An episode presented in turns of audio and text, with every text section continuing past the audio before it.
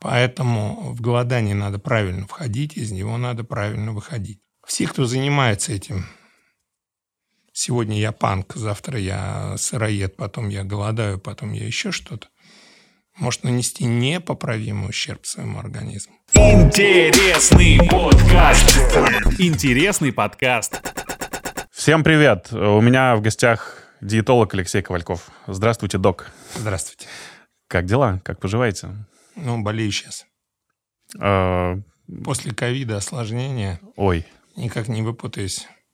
Серьезно. И, кстати, вот мне многие пишут, что он диетолог, сам набрал вес. Я когда-то похудел на 70 килограммов. Достаточно легко придумал свою методику. И 20 лет был в прекрасном весе, прекрасной форме. И это видно по моим телевизионным программам и так далее. И только последнее вот время за счет своей болезни у меня сейчас первая группа инвалидности. Первая группа. Э, Кому интересно, могут пробить в интернете, что такое первая группа инвалидности. Я на гормонах, и поэтому я, естественно, набрал вес.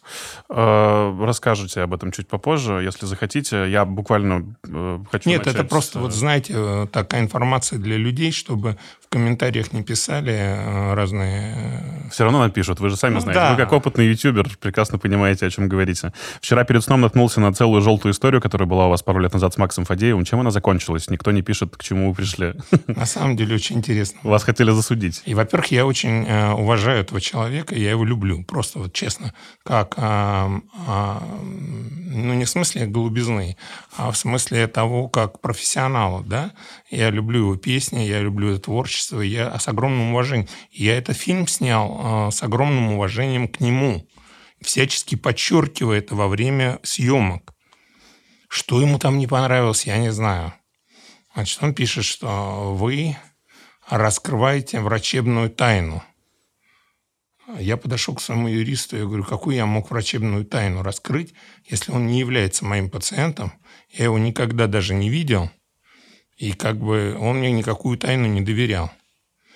Он говорит, вы знаешь, я посмотрел это видео, там, говорят, вообще придраться не к чему. Ну и это был просто пиар для того, чтобы они это красиво осветили в СМИ и Наверное, все замяли. ну, захотел, он сказал. Говорили, что там два года тюрьмы вам светит. Такие дела. Почему два года? Не знаю. Почему Два Ну, достаточно, чтобы подумать в следующий Ну, раз. я думаю, что э, Максим вообще такой вспыльчивый мужик, поэтому... Ну, захотел, сказал обычно. Я с ним спорить не стал, я его уважаю, поэтому никаких с моей стороны. Мне потом очень много звонили с радио, с телевидения, просили прокомментировать эту ситуацию. Я говорю, я не хочу это комментировать, потому что я считаю, что это просто непонятки. А, Окей, сегодняшняя тема, которую мы будем обсуждать, была предложена вами. А, Звучит она следующим образом. Чем питается раковая опухоль? А, Я думаю, что важно начать с дисклеймера вообще, что питание – это не равно лечение, и только на питании ты не выйдешь, если вдруг у тебя обнаружили онкологию. Вот это надо красной линией подчеркнуть, и давайте я это еще раз повторю. Прошу вас. Первое. Мы, вот диетологи, мы не лечим онкологию. Ставим большой восклицательный знак. Второе. Мы не предлагаем, не торгуем, не распространяем и не убеждаем принимать различные биологически активные добавки для лечения онкологии. Нет. Мы за классическое лечение. Но всегда, со все времена, со времен Певзнера, с 20-х годов, после революции, врачи-диетологи составляли программы питания при различных заболеваниях, так называемые лечебные столы.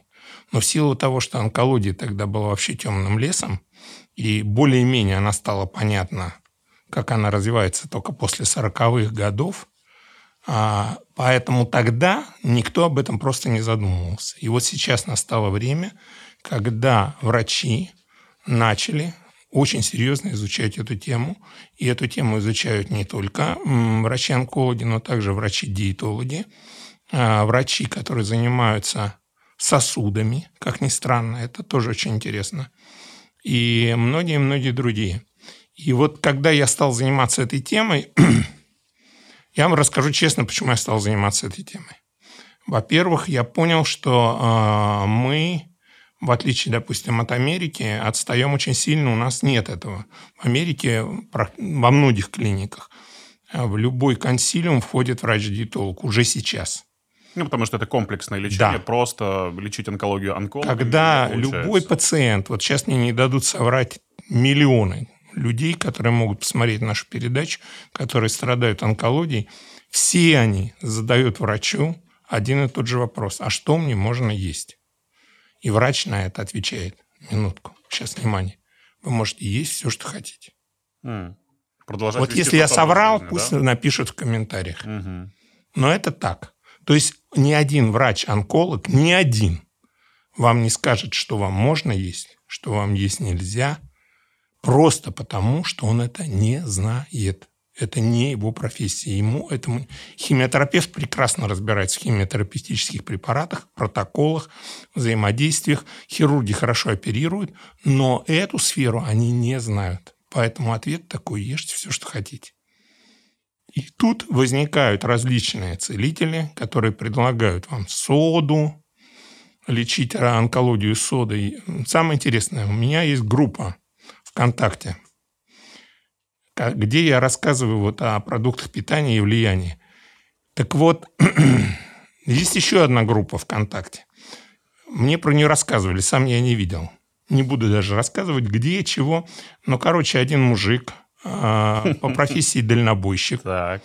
Значит, уже, уже немножечко где-то в Казахстане или в да. Узбекистане Мгм. а, лечит всех ослиной мочой. И самое интересное, у него 60 с лишним тысяч подписчиков, и к нему едут люди, бросая здесь химиотерапию. Вот это надо избежать. И когда у нас образуется вакуум в этой области, этот вакуум очень быстро заполняется вот такими шарлатанами. Моментально. И вот чтобы он не заполнялся, я подумал, уж лучше я, чем кто-то другой. Так, а вторая причина, почему вы начали изучать эту тему? Вторая причина заключалась в том, что э, диетология избыточного веса в нашей стране, когда я начал этим заниматься, нас было всего несколько врачей. Это была Мариат Мухина, это был Гинзбург, это была Маргарита Королева, ну, это, конечно, был Волков, основоположник диетотерапии избыточного веса в России. Все мы, кстати, входим в список Forbes, самых востребованных диетологов России. Поздравляю. И э, это была когорта. И каждый повел свое направление.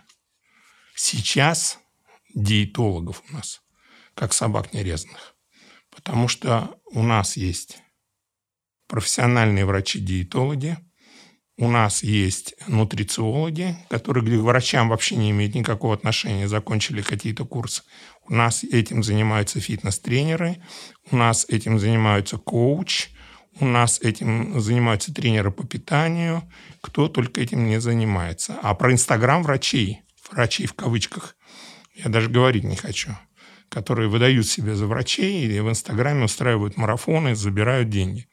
Поэтому э, объяснять людям, что ты профессионал, я считаю, ниже своего достоинства. И э, если вы хотите э, идти вот в эту сторону, имя им легион, как говорится, то ради бога идите. Я тогда э, как-то отойду в сторону и не буду вам мешать общей толпой идти вот в эту пропасть к этим вот ко всем специалистам в кавычках.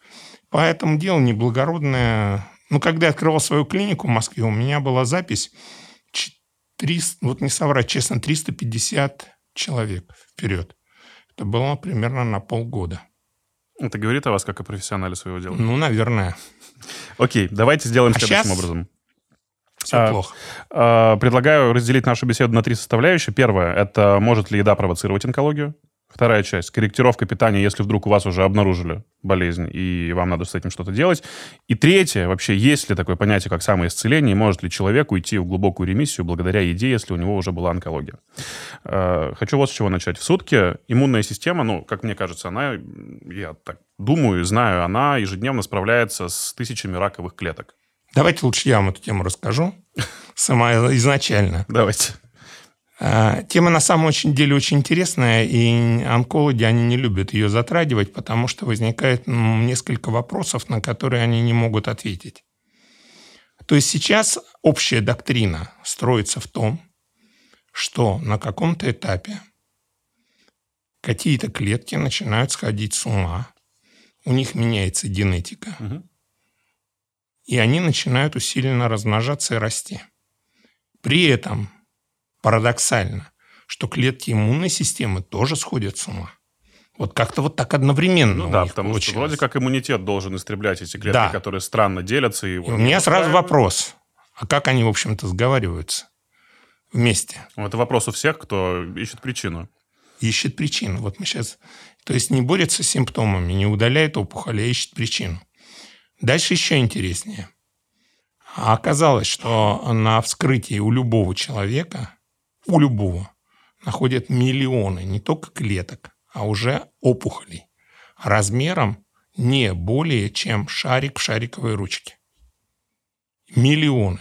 А у пожилых людей у всех находят, у женщин, например, а, рак щитовидной железы, уже сформировавшийся.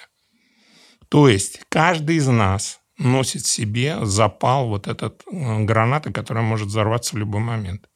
И возникает вопрос, ребята, если это что-то произошло, вспышка на солнце, какая-то генетическая мутация, как сейчас нам рассказывают, и у вас образовалась э, раковая клетка, и она начала расти, то какого черта у нас тогда сидят вот эти клетки в нашем организме изначально? Всегда, у всех. Второе. Любая генетическая мутация – это всегда хаос. Согласны? То есть она может произойти так, она может произойти так, она может произойти так. То есть опухоль может быть квадратной, треугольной, ну, условно говоря, иметь свои характеристики. Но у нас есть четкая градация опухолей. Вот их именно столько. Если у вас меланома, не у вас, у кого-то еще, то она будет развиваться вот по таким законам. А это значит, что это не просто хаотичное изменение генетической информации, а это запрограммированная, э, запрограммированная в геноме мутация, которая уже сидит в каждом из нас. Просто в какой-то момент она выстреливает. В какой момент она выстреливает? Вот в какой это момент? принципиальный момент. Очень, да, интересно, потому что сама клетка, которая начинает вести себя хаотично, сходит с ума, в какой-то момент принимает решение так себя вести. Почему? Почему? Э, Гипотез было очень много, но за последнее время все эти гипотезы рухнули, и ни один онколог, ни один вам не скажет, почему, собственно говоря, у одного человека развивается онкология, у другого нет. И ни один онколог вам не скажет прогноз. Потому что бывает так, что онкология – четвертая стадия рака перстневидно-клеточного, при котором продолжительность жизни в среднем полтора года и максимальная продолжительность жизни три года по, вообще по миру. Человек живет много лет, а бывает маленькая меланома, которую удалили. Через год у девочки полный живот метастазов. Э, ну тогда в чем э, Прикол нюанс? в том, что Если я веду здоровый образ жизни, правильно питаюсь, занимаюсь Никак. спортом, сплю, но в какой-то момент и все. Вот. И а, объяснение тут очень простое. У вас это сидело изначально. В ваших предках это передавалось вам. Ну, говорят, что онкология генетически передается там в очень маленьком проценте. Так вот, еще раз повторяю, что та теория, что она возникла в вас за счет какой-то генной мутации, не оправдана хотя бы потому, что генная мутация подразумевает хаос, то есть э, было бы разнообразие онкологических клеток колоссальное совершенно, и опухолей. Все бы были разные. Во-вторых, у них не было бы одной закономерности, свойственной всем онкологическим клеткам. Это отсутствие апоптоза. То есть она не умирает. В нашем организме нет ни одной клетки, которая бы не умирала. Да, раковые, они продолжают только Все. вырастать. Но если это генетическая мутация, Да. То почему она мутирует именно в эту область? И почему все раковые опухоли, начиная от глиобластомы головного мозга да, и канцероматоза, канцероматоза, они все не умирают? Это говорит о том, что эта программа, эти клетки заложены изначально. Это не мутация, это изменение в генах, которые есть у каждого из нас. А вот вопрос втором. Почему у кого-то это выстреливает в определенный момент, и эта опухоль начинает развиваться. Опухоль, я говорю, что у нас в теле не клеточки, а опухоли, в которых несколько тысяч или десятки тысяч, сотни тысяч этих клеток. Размером шарик шариковой ручке. Их полно везде. В кишечнике, в желудке, у всех они есть. Так вот, начинают они развиваться, это исследование последних двух-трех лет, только в одном случае, когда к, к ним начинается рост сосудов, сосудистая сеть. Причем эта сосудистая сеть может вырастать у нас в организме только в двух случаях. Первое – это когда идет рана, ранение, да, под ранкой у нас растут сосуды, и ранка начинает чесаться. И второе, когда у женщины идет месячный цикл, идет отпадение эндометрия матки, там тоже. В остальных случаях сосуды у нас не растут. Для того, чтобы они росли, нужен воспалительный процесс. Вот я, да, хотел как раз у вас спросить об этом, потому что когда я готовился к нашей программе, э, в нескольких статьях и передачах я обнаружил, что э, именно раковая опухоль возникает в том моменте, где часто там или когда-то у тебя было воспаление. То есть это Она уже очаг, который подвергался когда-то. Ну, допустим, саркома капоша – это всегда удар, травма. А в других случаях это хроническое воспаление, которое может быть результатом даже сахарного диабета. Ну, то есть, условно, если у человека был там простатит хронический, это может Абсолютно. переродиться вообще смело в э, онкологию. Дальше еще интереснее. Значит, смотрите, у них у всех есть одна закономерность, мы ее уже выяснили. Первая закономерность – то, что все клетки, то, что в каждом организме сидят уже эти клетки. Не клетки, а опухоли, микроопухоли. Второе – то, что они не умирают. Все. Закономерность. То есть говорить о каком-то хаотическом изменении генома уже нельзя. И третья интересная закономерность. Они начинают создавать вокруг себя сосудистую сеть. И только после этого начинается, вот как только, причем она такая страшная, корявая, она как будто нечеловеческая, как будто от инопланетян. И в этот момент начинается усиленный рост, и они начинают буквально взрываться, расти. Но есть еще последний момент, очень интересный. Это а, то, что когда у человека вырастает опухоль, она начинает в определенный момент давать метастазы. И эти метастазы могут сидеть годами, если не трогать опухоль. То есть сама опухоль выделяет вещества, которые тормозят развитие метастазов. То есть, например, а, рак предстательной железы дает метастазы в легкие. Рак легких – самый тяжелый рак по извлечению. Рак, рак поджелудочной железы и рак легких. Мы видим в легких метастазы. Как только мы удаляем основную опухоль, метастаз начинается мгновенно расти. И мы уже имеем дело с раком легких то есть основная опухоль, как матка, тормозит своих конкурентов во всем организме. То есть вот хотите вы, не хотите, но когда ты плотно с этим занимаешься, ты такое ощущение, что это разумное существо внутри нас. Но не на такой степени разумное, но у него есть, но оно живет и развивается по определенным законам. И это касается всех опухолей в целом. Ну что, теперь не удалять опухоль, чтобы она не метастазировала? А, а сейчас современные подходы эм, в основном а, сводятся к тому, что сначала химиотерапией подавляют метастазы, и после этого только делают операцию. Это же не зря делается. Насчет сосудистой стенки, насчет роста сосудов. Так вроде всегда так делалось с химиотерапией, не всегда. нет? Или вы про таргетную терапию сейчас говорите? Нет, я говорю именно про химиотерапию. Mm. То есть, если э, приходит человек, у него находит одну маленькую метастаз какой-то где-то, и опухоль, ему говорят, давайте мы сразу будем удалять. Удаляют опухоль, этот метастаз начинает расти. Сейчас тактика такая, если метастазов нет, опухоль удаляют сразу, без разговоров. Если опухоль агрессивная, удаляют все равно. В других случаях предлагают сначала пройти курс химиотерапии, потом делают операцию – и после этого еще один курс химиотерапии. Для того, чтобы подавить рост метастазов. То есть, по сути, мы имеем дело с каким-то живым объектом, имеющим свою степень э, и программу развития и жизнедеятельности. Неконтролируемую. Неконтролируемую нами и который живет внутри нас. Вот это очень интересно. А, ну, раз уж мы собрались все равно по поводу, которое связано как с онкологией, так и с едой, тогда, ну, логичный вопрос я хочу задать. Здоровая еда не равно сильный иммунитет? То есть, если человек всю жизнь правильно питался, э, это не скажет о том, что его иммунитет сможет всегда справляться с теми самыми раковыми клетками, которые начинают вдруг делиться. Еда не может быть здоровой или больной. Первое. У нас очень любят фразу о сбалансированном питании. Это фраза, сказанная в свое время академиком Покровским.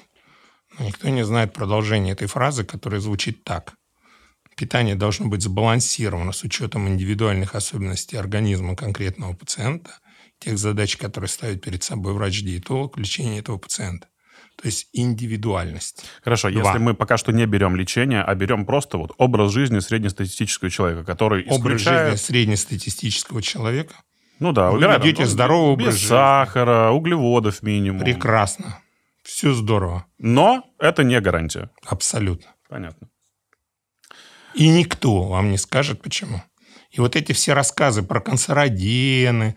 Я лично знал людей, которые, знаете, пишут, моя бабка пила, курила, у нее аж слюна отхаркивалась там желтого цвета и дожила до 90 да, лет. Да. А тут молодой парень, спортзал, он вообще не пил, не курил никогда, идеальный, и у него Э, небольшой автоп я э, вчера меня осенило. Бывает же такое, когда ты вдруг в какой-то момент понимаешь, что, а, канцерогена, так там же корень канцер, и это... Опухоль. Собственно, да, собственно, канцероген — это раковый, раковый ген, да. образованию... Да, это такие факторы окружающей среды, которые есть везде. Это удивительно. Такое, что, что касается иммунной системы, мы э, вот сейчас прошли все через ковид. Ковид нам подорвал иммунную систему, мама, не горюй онкологических заболеваний стало практически в 10 раз больше. Да. В 10 раз. То есть, ну, мало того, их и выявлять стали больше, потому что когда всем сделали КТ грудной клетки в поисках, э, то есть для лечения ковида, обнаруживали, очень много нашли э, на начальной стадии онкологии рака легких.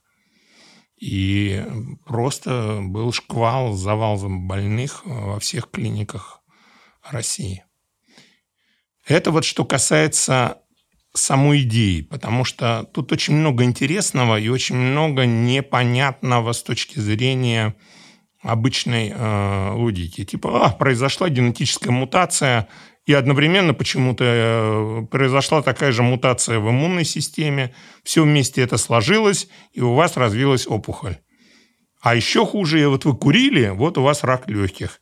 Ну, это не объяснение, если честно. Бред. Потому что, ну, всегда же надо действовать там по, по логичности. Если у тебя э, есть сильная иммунная система, которая, по сути, должна убивать эти раковые клетки, но в какой-то момент, даже несмотря на то, что у тебя всю жизнь был классный иммунитет, ты не болел вообще, она почему-то тоже дает сбой. Почему? Все просто А молчат. может быть, вот эти раковые было. клетки стимулируют какие-то вещества, которые подавляют клетки иммунной системы. Ну, то есть они оказываются сильнее, чем иммунитет? Нет. Если мы подразумеваем, что это изначально опухоль уже, а не просто клетка, если мы подразумеваем, что она развивается по своей программе, васкуляризируется сосудами, да, она, э, в ней есть программа предотвращения смерти и так далее. Почему в ней не может быть программа выделения определенных белков, которые блокируют определенные иммунные субстанции? Почему нет? Вполне возможно.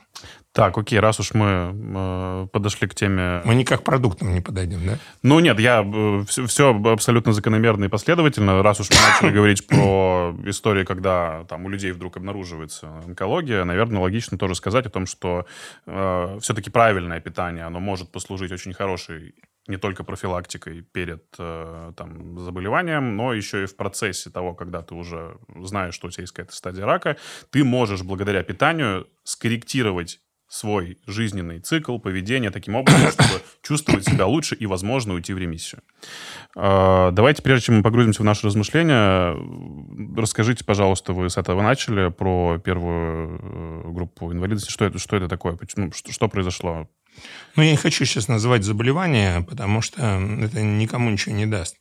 Но факт тот, что у меня комплекс патологии э, с хронической почечной недостаточностью. Мне нельзя употреблять белки практически нельзя. Ой. И я сижу на одних углеводах и жирах. Хотя вы сами говорили всегда о том, что белки это самое важное, а углеводы Да, надо вот, убирать. В моем случае это под запретом. Вау. Я даже принимаю специальные аминокислоты для больных с хронической почкой, чтобы поддержать организм по аминокислотам. А, С этим можно работать, с тем, С что у этим вас можно есть? работать, жить можно. Мне даже я приезжаю куда-то в единое окно там куда-нибудь и показываю свою группу инвалидности. Они говорят, вообще-то это лежачий больной или, ну, как максимум колясочник. А вы тут ездите его на машине. Вот я припарковался здесь бесплатно. Парковка бесплатная зато, ребят. Да? Вот, по всей Москве. Лекарства бесплатно дают. Тоже неплохо. Ну, так попал. Это после ковида. Да.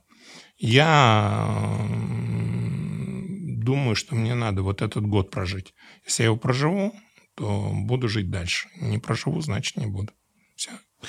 Желаю вам скорейшего выздоровления. Когда ты вот стоишь перед такой чертой, то ты начинаешь мыслить несколько другими проекциями.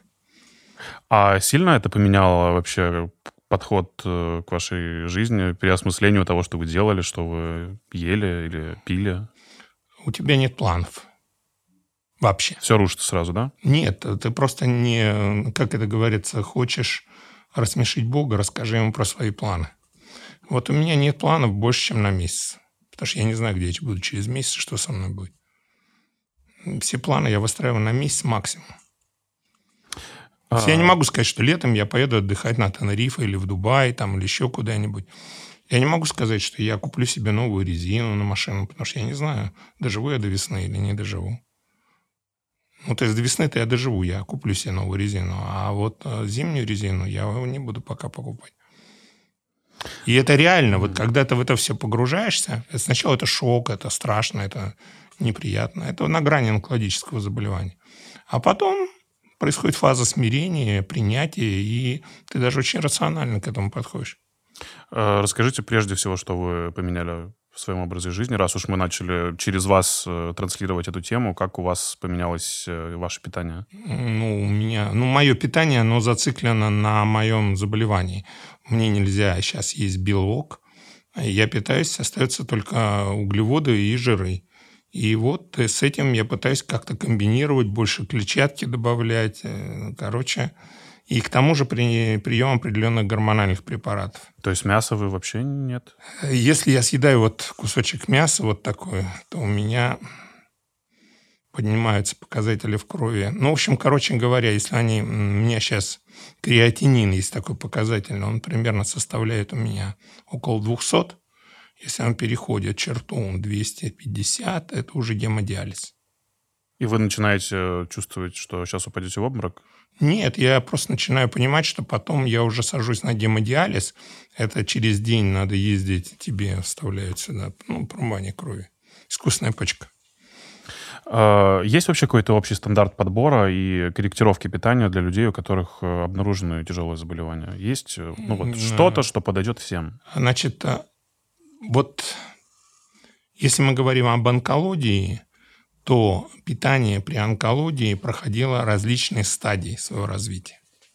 И когда я еще был молодым студентом, нам говорили, что любая раковая опухоль, она развивается стремительно. Клетки усиленно делятся. Для деления им нужно много энергии. Много энергии им дают только углеводы. Поэтому заблокируйте количество углеводов, и все будет вам счастье. И эта тенденция, она была вплоть до 2-3 года назад доминирующей. Да, вообще все говорят как один, что сахар – это самая благодатная среда для того, чтобы размножать э, онкологические клетки. Но потом оказалось еще интереснее. Оказывается, если человек отказывается от сахара, это так называемое кетогенное питание, Мгм. то вот эти кетоновые тела, они не только составляют мембрану метастатических клеток, но и активизируют эти метастатические клетки. И это признали даже те люди, которые пропагандировали кетогенное питание, отказ от углеводов, и всячески его продвигали. Э, Очень любопытный момент, э, что говорят, более полезные, качественные кетоны э, продуцируются тогда, когда человек голодает. Голодает, неважно, кетоны – это замена углеводам. Из нашего жира, который есть. Из нашего жира. или жира, который поступает из нее, неважно. Так вот, оказалось, что вот эти кетоны, из них состоит мембрана метастазов, и они активизируют эти клетки. Это первое. Второе.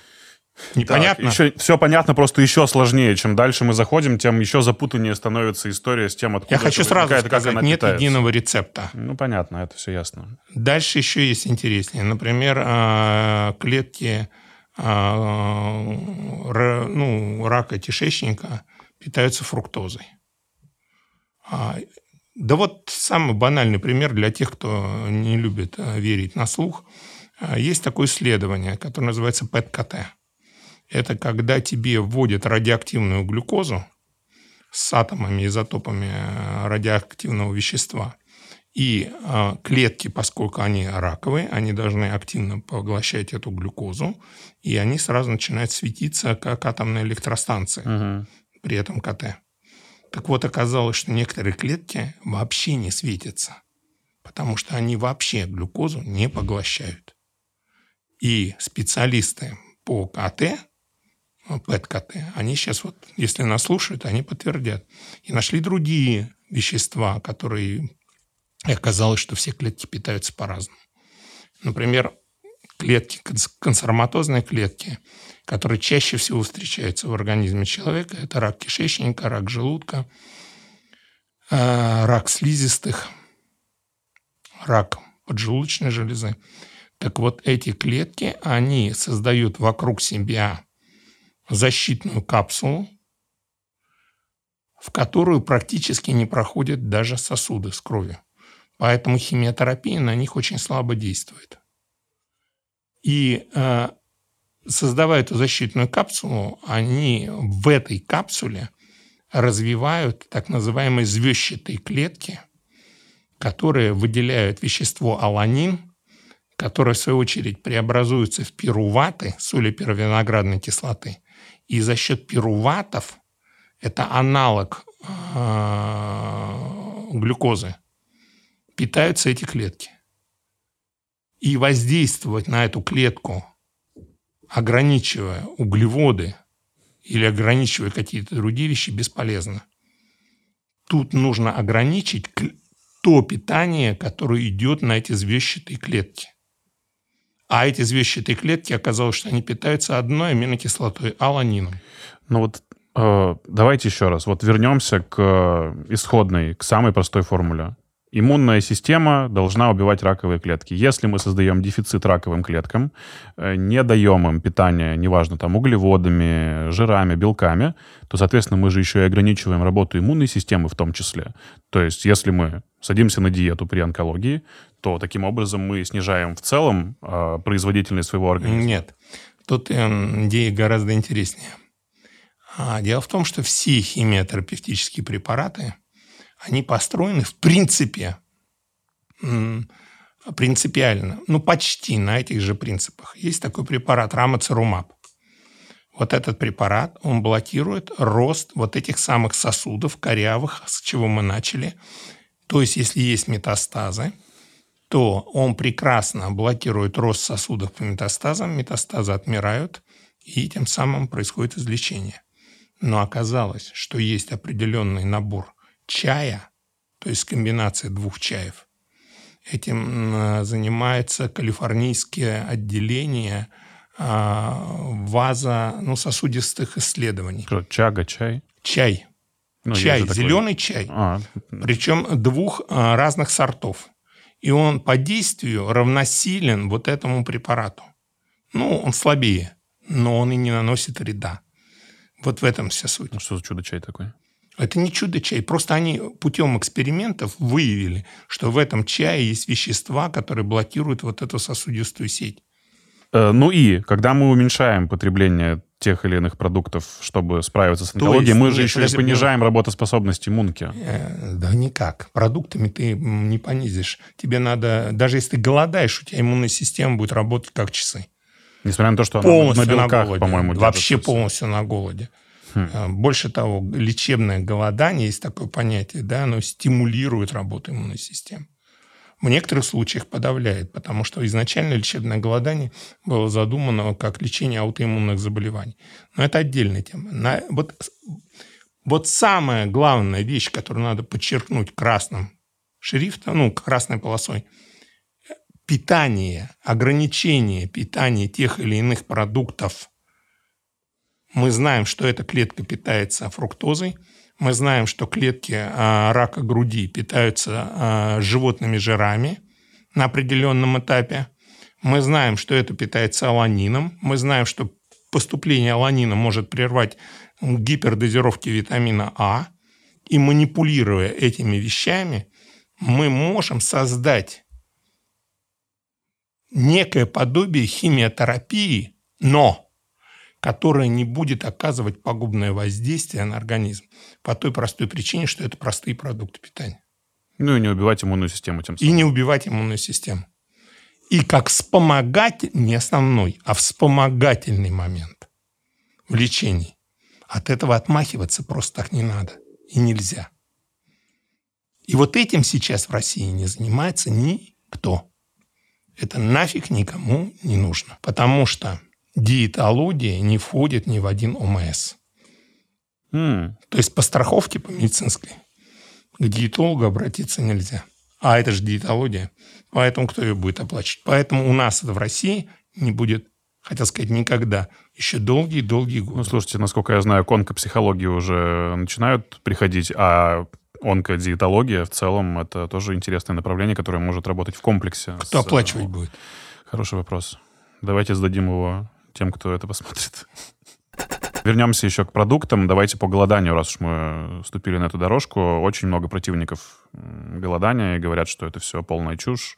И кто-то говорит о том, что голодание это только насилие над своим организмом, что там мы можно говорим есть определенные о периоды. в рамках онкологии или в рамках вообще? Давайте в рамках вообще, а потом в рамках онкологии. Потому что, ну, честно, я там могу заметить по себе, если я не ем после 6, и следующий прием пищи у меня будет, там, например, в 10 или 11 утра, целенаправленно задумано, то я чувствую себя гораздо лучше. Там спустя 3-4 дня у меня реально начинает уходить вес.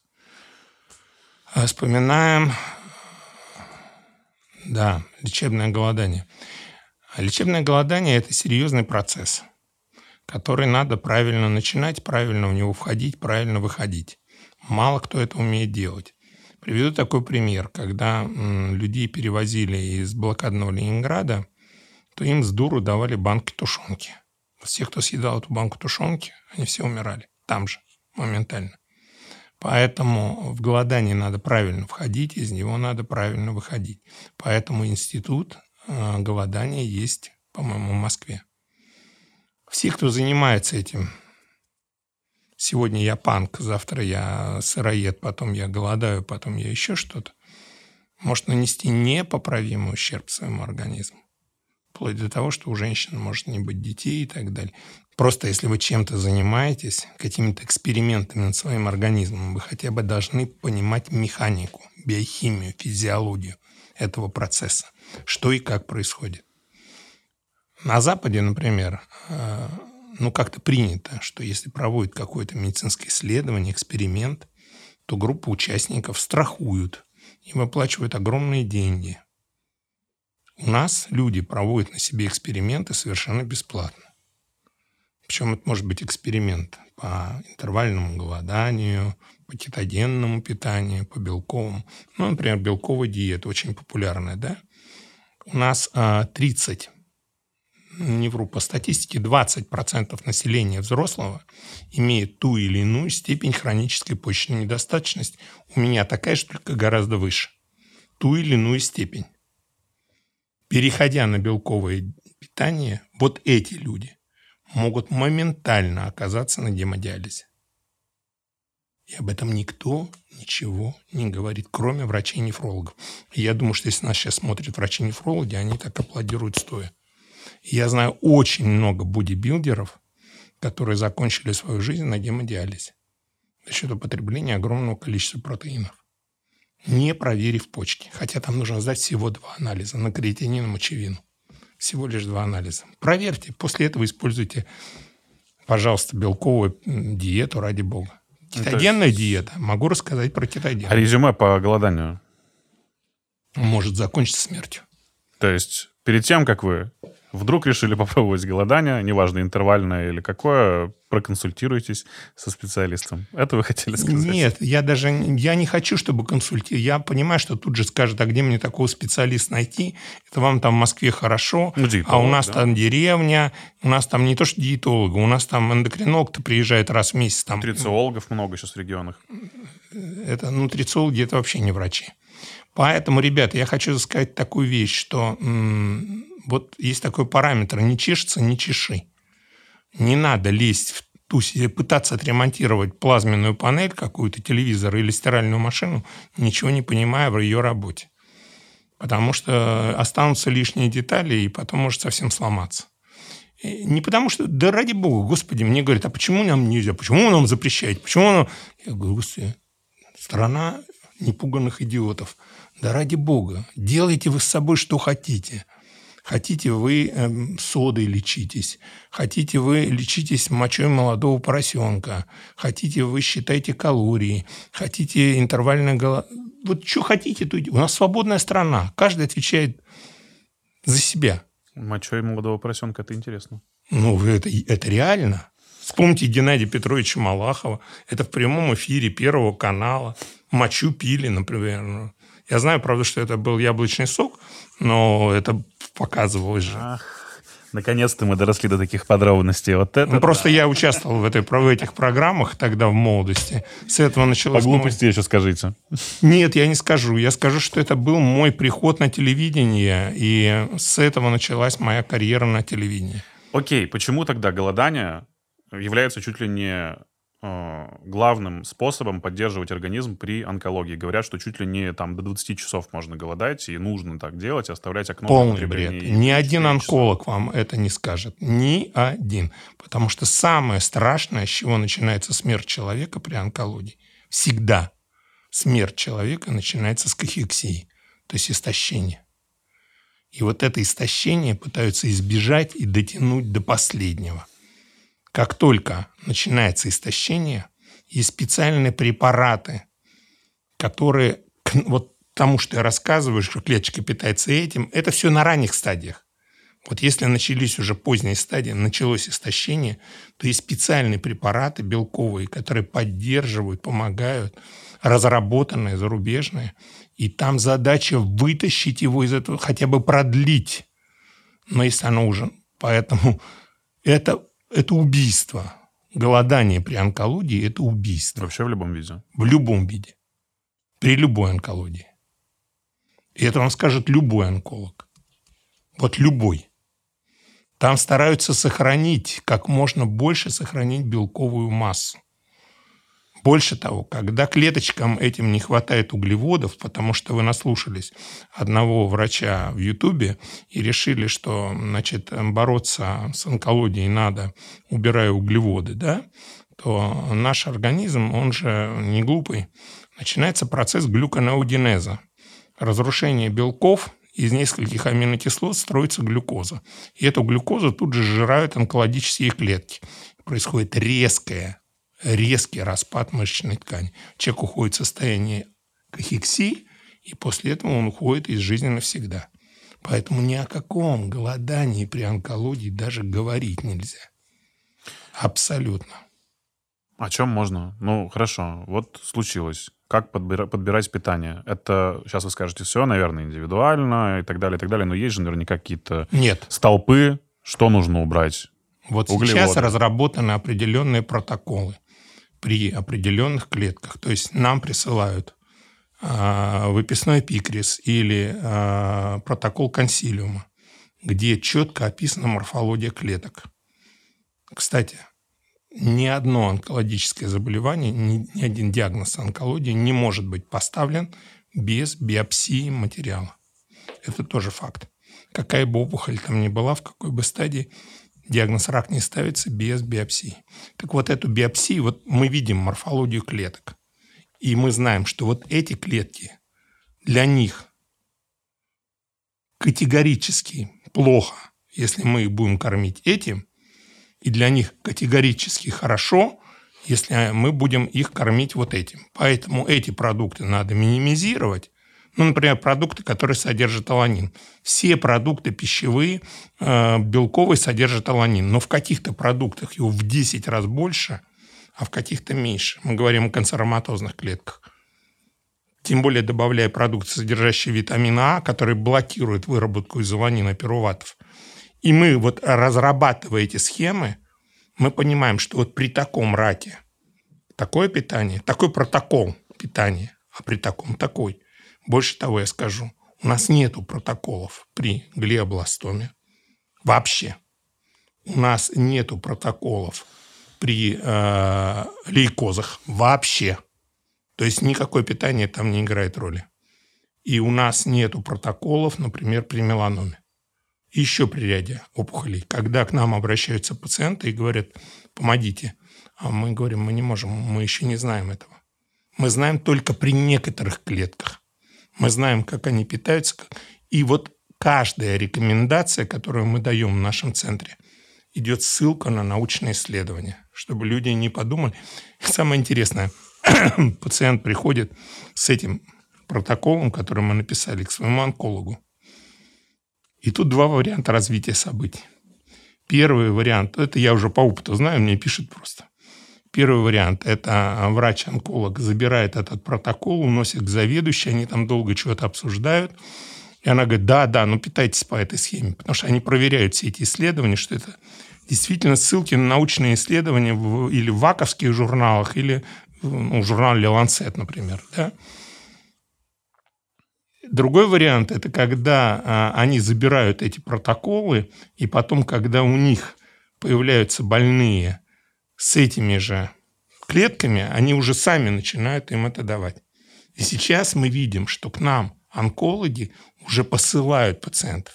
И основная масса пациентов, которые приходят к нам и обращаются, это пациенты, которых послали врачи-онкологи, которые увидели результативность, которые почитали эти исследования. Ну вот давайте тогда еще раз, чтобы подвести итог теме голодания. Мы же с вами 10 минут назад сказали о том, что при голодании кетоны, которые вырабатываются, они гораздо более полезные и правильные для организма. Тем самым они дают очень хороший импульс для работы иммунной системы и ее активизируют. Как раз эта иммунная система и начинает работать с раком. Или это вообще не так все устроено, когда Нет, у тебя не онкология? Так устроено. Иммунная система – это не выключатель.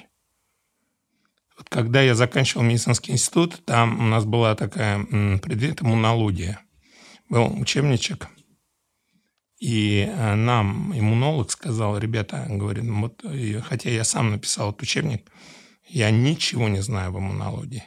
Поэтому лучше не лезьте в эту сферу. Не старайтесь поднять иммунную систему или усилить. Помните, какой-то период были таких очень модные такие препараты при гриппе назначались, которые как бы активизировали иммунную систему и так далее. Ну, такие дешевые таблеточки продавались. Иммуностимуляторы они назывались. Вот. Сейчас их нет. Потому что врачи поняли, что эту иммунную систему вмешиваться не нужно. Там очень все сложно. Конечно, есть там Т-киллеры, Т-супрессоры, все эти клетки известны. Но реакции поведения в конкретной ситуации, оно тоже очень непрогнозируемо. Поэтому вмешиваться в иммунную систему, тем более молотком и зубилом по типу голодания, нерентабельно. Второе. Вспоминаем, что кетоны образуют мембрану метастазов. Кетоны способствуют активизации белков, супрессоров, которые способствуют росту этих метастазов. Поэтому кетогенное питание, оно сейчас вообще ушло на второй план. И, а, например, если мы берем а, рак грудной железы, да, то а, при кетогенном питании мы заменяем питание углеводов на жиры, и эти жиры, они способствуют колоссальному росту раковых клеток грудной железы.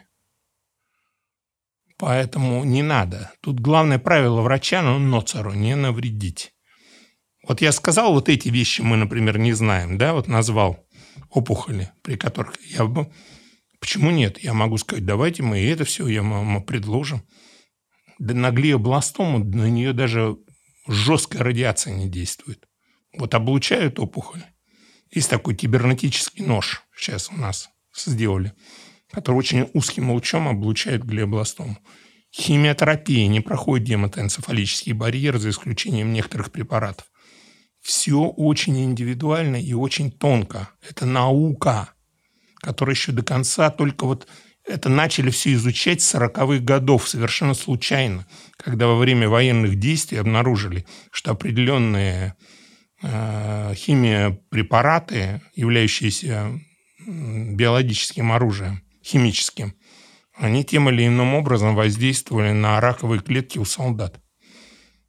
На заболевание. И несколько солдат получили ну, шанс выжить после того, как над ними был произведен там взрыв был один одного корабля, э, который был начинен химическим оружием. Несколько матросов, которых была онкология, они выжили после этого. И с этого началась химиотерапия, собственно говоря, история. Очень интересно. Так, Алексей, есть продукты, которые нужно употреблять во время того, когда у тебя обнаружили онкологию, и что это за продукты, если есть такой список, давайте озвучим, и, в чем их польза? Нет. Мы все время стараемся сделать, а давайте мы что-нибудь дадим, чтобы это было полезно для всех. Либо исключим. Э, Нельзя. Такого списка быть не может. Не, ну наверняка есть какие-то очевидные вещи, типа Ну, там наверное. газированные сладкие напитки, кол- Нет. колбасы. Нет? Для одного можно, для другого нельзя. Ну, Когда- когда вы это поняли, я- когда вы маргарин надо исключить, транжиры, но это понятно, по-моему, и дуракам. Колбасы, которые, ну, может быть, колбаса качественная, дома приготовленная, домашняя, а может быть, колбаса купленная. Транжиры вот надо исключить. Да, эти вещи надо исключить, конечно, из рациона питания. Но в общем целом задача-то ведь не такая, чтобы что-то исключить. А задача такая, чтобы что-то исключить то, чем питается конкретно вот твоя раковая клетка, твоя раковая опухоль. Не его, не его, а вот именно твоя. Потому что его питается грушами, его питается яблоками, а твоя питается рыбой, причем определенным сортом. Вот в чем задача. Это гораздо глубже и интереснее. Понять это можно посредством Посредством ди- анализа дистологии, когда дистологи говорят, что за клетки там где есть. А дальше ты уже анализируешь кровь, мочу и вот это вот А всё, дальше ты должен смотреть, может быть, у нее на фоне хи- химиотерапии развилась как раз та же самая хроническая почечная недостаточность, потому что препараты м, платины сожгли ему почки. И тогда ему нельзя белок, надо ограничивать белок, надо смотреть на фракцию гемоглобин, ферритин. То есть вот эти все параметры учитывать в назначении питания, да? Потому что любое онкологическое заболевание, оно начинается с патологии а, крови, с патологии, даже не онкомаркеры. Онкомаркеры могут быть даже нормальны в пределах нормы. А вот начинается гемоглобин, ферритин, вот эти вот вещи, и люди годами лечатся от, не годами, а долгое время теряют на то, что лечат а, болезнь крови, пытаются выровнять гемоглобин, например. Ну, гемоглобин низкий, ферритин высокий или какие-то еще показания. И только приходя к опытному врачу, ге- гематологу, он говорит, ищите онкологию. Да нет у меня никакой онкологии. Слушайте, нету. Я уж проверился и так, и сяк. У вас может быть вот такая клетка, вот такая опухоль. Но она у вас есть. Я вам говорю, как опытный старый гематолог. Гематолог, не онколог. Ищите онколог. Поэтому вот все параметры. на- Мы же врачи. Мы же не вот это вот. У зайки не боли, боли, у этого мышки боли, а у Кати пройди, да? целитель это Ну называется. да. Мгм. Мы же все-таки как-то немножко учимся чему-то, развиваемся. Ну, приятно это слышать от вас, потому что не все такими категориями мыслят, так говорят. Я честно скажу, у меня просто больше свободного времени, потому что врачи, загнанные нашими ОМСами с их зарплатами, работающих на двух работах после приема в поликлинике, вот многие их ругают, там говорят, да они невнимательные. Да что... Ребята, собака бывает кусачей только от жизни собачьей. Если их загнали, у меня своя клиника, я хочу, хожу на работу, хочу, не хожу. Хочу, занимаюсь наукой, изучаю какие-то книги, имею возможность покупать зарубежный журнал. Сейчас уже не имею, но, по крайней мере, залезаю на сайты, смотрю. У меня огромная библиотека медицинской научной литературы, в частности, по онкологии. Я эту тему очень хорошо разрабатываю. Я плотно работаю с врачами, но у меня на это есть время. Это не потому, что я гениальный, талантливый и умный, и умнее всех. Просто у меня есть такие возможности на моем уровне. У обычных врачей этого, к сожалению, нет, поэтому не судите их строго.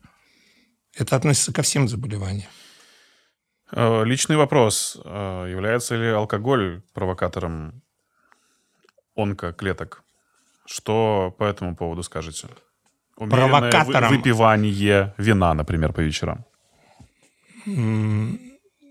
Опять же, мы не знаем, от чего начинают расти онкоклетки.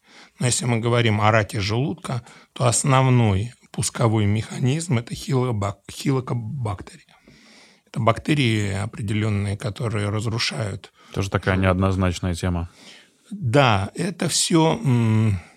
Я говорю, вот принимайте, вот человек есть, больной, конкретный. Ходит, нам говорят, надо каждый год делать профилактику, делать колоноскопию, гастроскопию, особенно после 50 лет, потому что у мужчины в этом возрасте как раз возникает онкология. А у женщин после климакса. Кстати, очень интересно связано с климаксом мужским и женским. У мужчин тоже климакс. В каком, в каком виде вы функция фертильная имеете в виду? Ну, падение тестостерона. Так вот, человек каждый год делает колоноскопию, гастроскопию, потом делает УЗИ, делает чекапы, ездит в Багдахштайн или какие-то Баден-Баден, там ему делают полностью обследования. Хворостовский, например, да? А потом у него вырастает вот такая опухоль с грецкий орех, которую везде и всюду пропустили, хотя он вел очень спортом занимался вообще. Перелеты у него были, ой, какие. Ну, это не причина. Летают и больше. Так вот, человек ходил обследование, все было идеально. Но у него начинает расти живот. Ну, говорит, ну похудей, ну ты же мужик, смотри, ну на тебя страшно смотреть, у тебя живот такой растет. Он говорит, да я вроде и спортом занимаюсь, и не ем ничего, а он растет с каждым днем. И вес прибавляется. Ему делают УЗИ, а у него 6 литров воды в брюшной полости. А сыт. А сыт – это повод для, первый же повод мысли о том, что это может быть канцероматоз брюшины. Это значит полное метастазирование по всей брюшной поверхности. Она как обсыпана, как грибами метастазами. И вот эти метастазы дают выпад брюшной полости. Ему смотрят на УЗИ 6 литров. Вам надо делать лапароскопию. Делают лапароскопию. У него вся брюшная полость в метастазах. Полностью. Перстневидно-клеточный рак, канцероматоз совместно. Давайте мы ему тут же на этой же операции делают гастроскопию, потому что 99% это рак желудка дают. Ничего нет. Ему делают колоноскопию. Ничего нет. Он проходит 8 колоноскопий за год. 6 или 7 гастроскопий. Его смотрят специалисты на экспертном уровне 2 часа под общей седацией. Желудок, биопсию, все. Идеальный желудок. Ничего нет. А метастазы есть. Нигде больше нет. Ни в лимфоузлах, ни в селезенке, ни в почке, ни в печени. А вот весь живот в метастазах. Такие вещи бывают. Все не так прямолинейно. И это четвертая стадия рака. И хочется спросить, а рак чего? Изначально опухоль не найдена. Да не может быть, сейчас скажут онкологи. Да не может быть, чтобы не найдено. Просто ее не нашли. Не бывает э, без опухоли, без начальной метастазов. Быть не может без начальной опухоли. Это как закон. Но человек живет вот с этим канцероматозом два года, и за два года любая бы опухоль выросла до размера э, груши. Не груши, но, по крайней мере, вот такого меча за два года. А у него ничего нет обследование прошел. И он ходил, исследовался, он очень следил за собой, он занимался спортом, он не пил, не курил. Он занимался, все ходил. Случайно обнаружили осыт. Вот вам пример. А откуда же это может быть? Это вот неправильный образ жизни, это вот... А бабка курила, пила, дожила до 90 лет. Количество употребляемой воды в день. Опять же, если хроническая почечная недостаточность, вот я сейчас пью, мне минимум 2 литра воды в день обязательно. Кому-то это не нужно. У кого-то, наоборот, есть проблемы с выведением этой воды, задержка ее в организме. Зачем? не может быть. Вот, ну, любой врач скажет, не, почему не может быть стандартного подхода. Вот мне очень часто пишут, ну дайте, вот у меня сделал фильм про холестерин. Я говорю, индекс атерогенности должен быть вот такой. Ну, это индекс, который говорит о том, что холестерин липнет к сосудам, при котором можно назначать статины.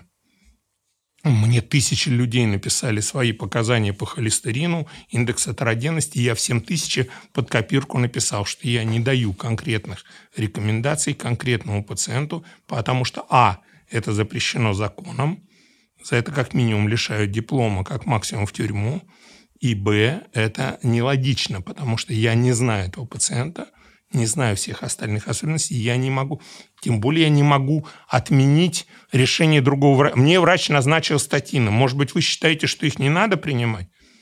Ребята, ну так это не делается. Как я вам сейчас скажу? Да, не надо, не надо вам принимать, а он потом помрет, да? Мне его жена позвонит и скажет, Алексей Владимирович, на вас, у вас на кладбище новая могила.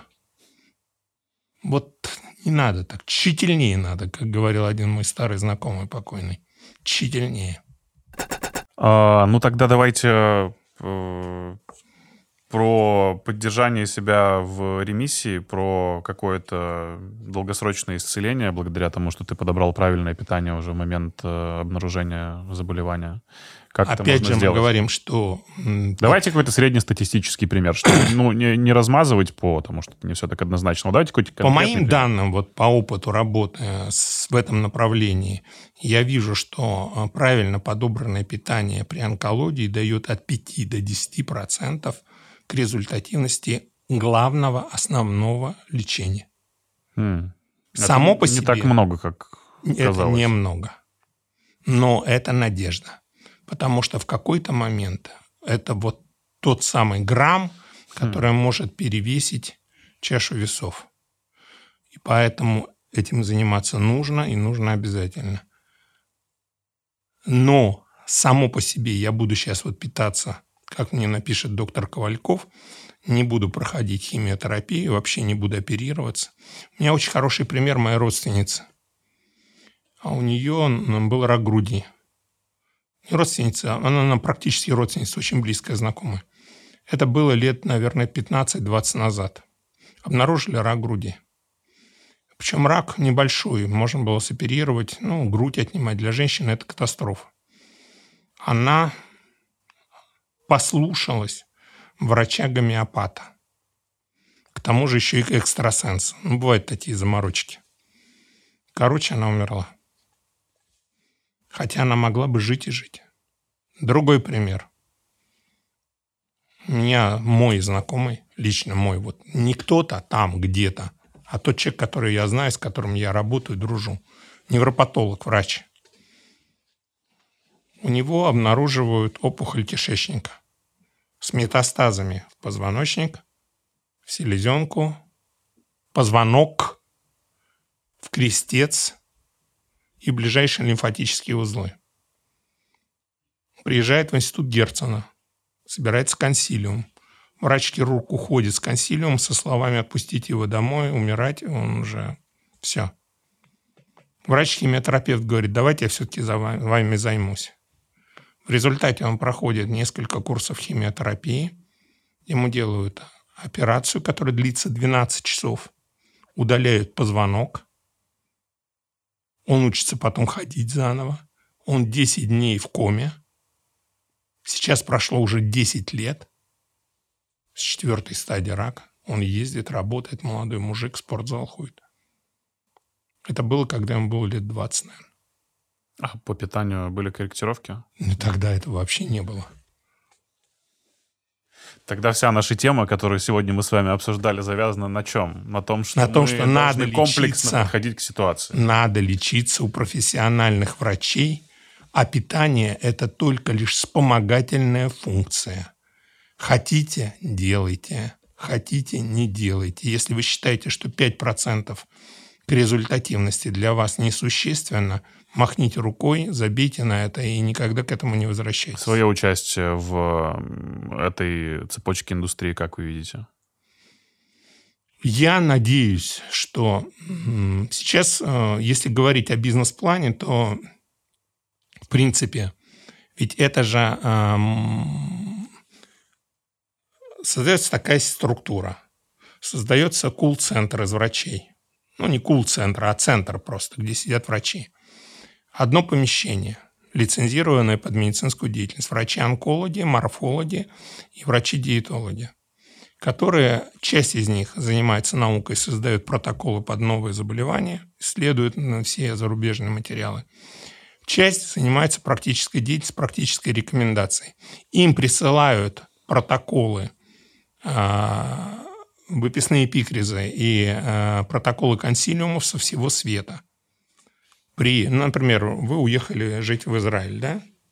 Вы приезжаете в Израиль, вам нечем заняться, вы ничего не умеете делать, машины ремонтировали когда-то, но там по машинам как бы все занято.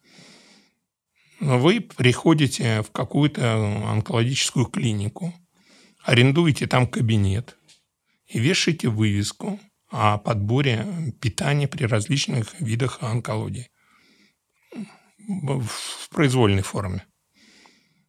Дальше у вас все ваши затраты на аренду этого кабинета, а, компьютер, принтер и все. Вы высылаете в Россию нам эти документы в переводном виде или не переводном, мы сами переводим. Мы смотрим морфологию клеток и высылаем вам четкие рекомендации, которые вы даете там пациенту. Вот вам бизнес. Человек, не имея медицинского образования, вообще ничего не делая, просто передаточное звено. И такие центры будут существовать при каждой клинике во всех странах мира. Представляете, какая это сеть? Это вы так это видите или уже к этому? Я вижу, что это бизнес-план, который требует минимального вложения денег и при этом даст колоссальный всплеск прибыли для того человека, который решит этим заняться, но не я. Потому что я к бизнесу, я врач – но, в принципе, это... Вот если бы у меня были сейчас большие деньги, я бы вложился вот не глядя. И деньги нужны, на самом деле, не такие большие. Все, все деньги направлены только на рекламу этого направления и на развитие его. Все. Так, ну что, к вопросам из моего телеграм-канала. Да. Много там насыпали вам. Подпишитесь на мой телеграм-канал, называется он Влад Аганов. Вот от Инны клевый вопрос. Э, прошу, объясните про чай. Регулярно вижу посты. Британские ученые обнаружили, что черный чай вызывает рак. Пейте зеленый. Британские ученые обнаружили черный чай, э, который продлевает жизнь. Пейте черный. Так в итоге-то что пить из чаев? А, очень просто. Приведите ссылку на научное исследование. Угу. Если Все нет, это то по все принципу чушь. одна бабка сказала, а в СМИ это размножили. Нужна, вот я говорю, если я что-то назначаю или пишу назначение, я каждому назначению прилагаю ссылку не на одно, даже а на несколько научных исследований или статей. Тогда это воспринимается врачами-онкологами. Потому что иначе им приносят, это какой дурак вам это все написал. Ах, тут, извините, ссылки все зарубежные, пожалуйста, можно проверить, почитать. А, вот это наш пассажир, близкий по духу человек Нелли. Какой лучший способ э, избавиться от лишних килограммов, чтобы навсегда? Как привить себе привычки здорового питания? Ну, ноги ампутировать, лишние килограммы уйдут навсегда. Самый простой способ. Какой вопрос, такой ответ. Э, доктор Ко- Ковальков у нас сегодня в гостях. Э, ваше мнение по поводу анализа генетического теста на пищевую непереносимость. Стоит ли делать его или это все маркетинг? Ребят, ну давайте мы научимся думать головой. А, смотрите, у вас берут кровь. И дальше берут вытяжку различных продуктов и капают в эту кровь. И смотрят, как ваша кровь реагирует на баранину, на рыбу, на... Это очень популярный, кстати, сейчас тест, да. Да? Ну скажите, у вас в крови хоть когда-нибудь в жизни плавала баранина, рыба или... Откуда она может там взяться в принципе? Потому что любой белок, он всасывается как аминокислоты. Любые жиры распадаются на трансжир, на э, холестерин, на э, холестерол, свободные жирные, жир, жир, э, на свободные жирные кислоты уже заговариваться стал. А сахара сложные, на моносахара и все. Это просто когда они попадают в кровь, это просто биохимическая формула. Вот меня очень часто спрашивают, а вот э, хондроитин э, надо вот э, принимать для суставов? Я говорю, это белок. Белок, он распадается на аминокислоты, поэтому вы его принимаете как вещество для суставов, а в кровь вам поступает набор аминокислот, точно такой же, как... Поэтому у нас в крови ничего не плавает, и поэтому наша кровь никаким образом не может реагировать на эти продукты. Ну, казалось бы, это логично, это можно понять вот просто вот. А, в чем принципиальная разница между правильным питанием в 30 и 60 лет? Ограничения. Метаболизм замедляется, следовательно, надо замедлять питание. Кстати, вопрос о разгоне метаболизма очень популярный. А, у нас есть вот часы, хорошие швейцарские часы. Они тикают, они ходят по своему режиму. А мы хотим их разогнать. Мы привязываем к ним электродрель. Начинаем их раскручивать. Через минуту у нас летят все шестеренки. Поэтому не надо играться со своим метаболизмом. Не было онкологии, вдруг вырастет. И ваше отношение к вегетарианству, веганству и сыроедению?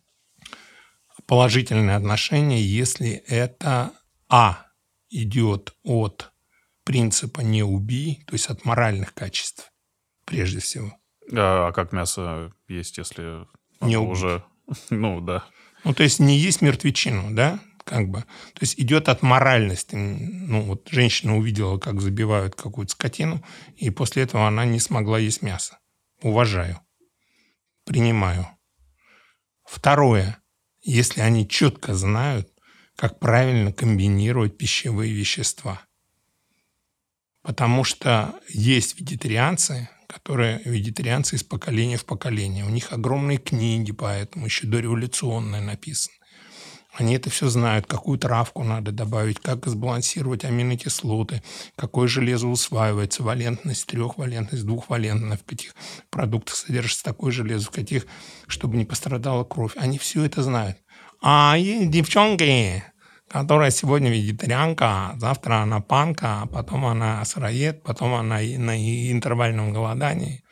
Вот это все полный бред. Это ну, заканчивается тем, что детей не будет. Есть э, реально продукты, которые могут заменить мясо? Есть. Так называемые растительные белки. Они неполноценны по некоторым аминокислотам. Но правильно их сочетаем, можно добиться идеального баланса аминокислот. Потом вегетарианство, оно же есть там лакто-вегетарианство, есть веганство полностью. Есть разные степени. Какие-то, э, я считаю, приемлемы, какие-то физиологически очень сложные и требуют определенных, ну, очень глубоких знаний. Но в любом случае, вот просто отметать это нельзя. Интересно, очень консервативно и очень прямолинейно отчасти, но я думаю, что это сыграет на руку и нам, и нашим зрителям. Спасибо, что были. Здоровья вам желаю, Алексей Владимирович. Спасибо, будем жить. Увидимся еще. Это интересный подкаст. Подписывайтесь на канал Алексея, подписывайтесь на наш канал. Спасибо, удачи пока.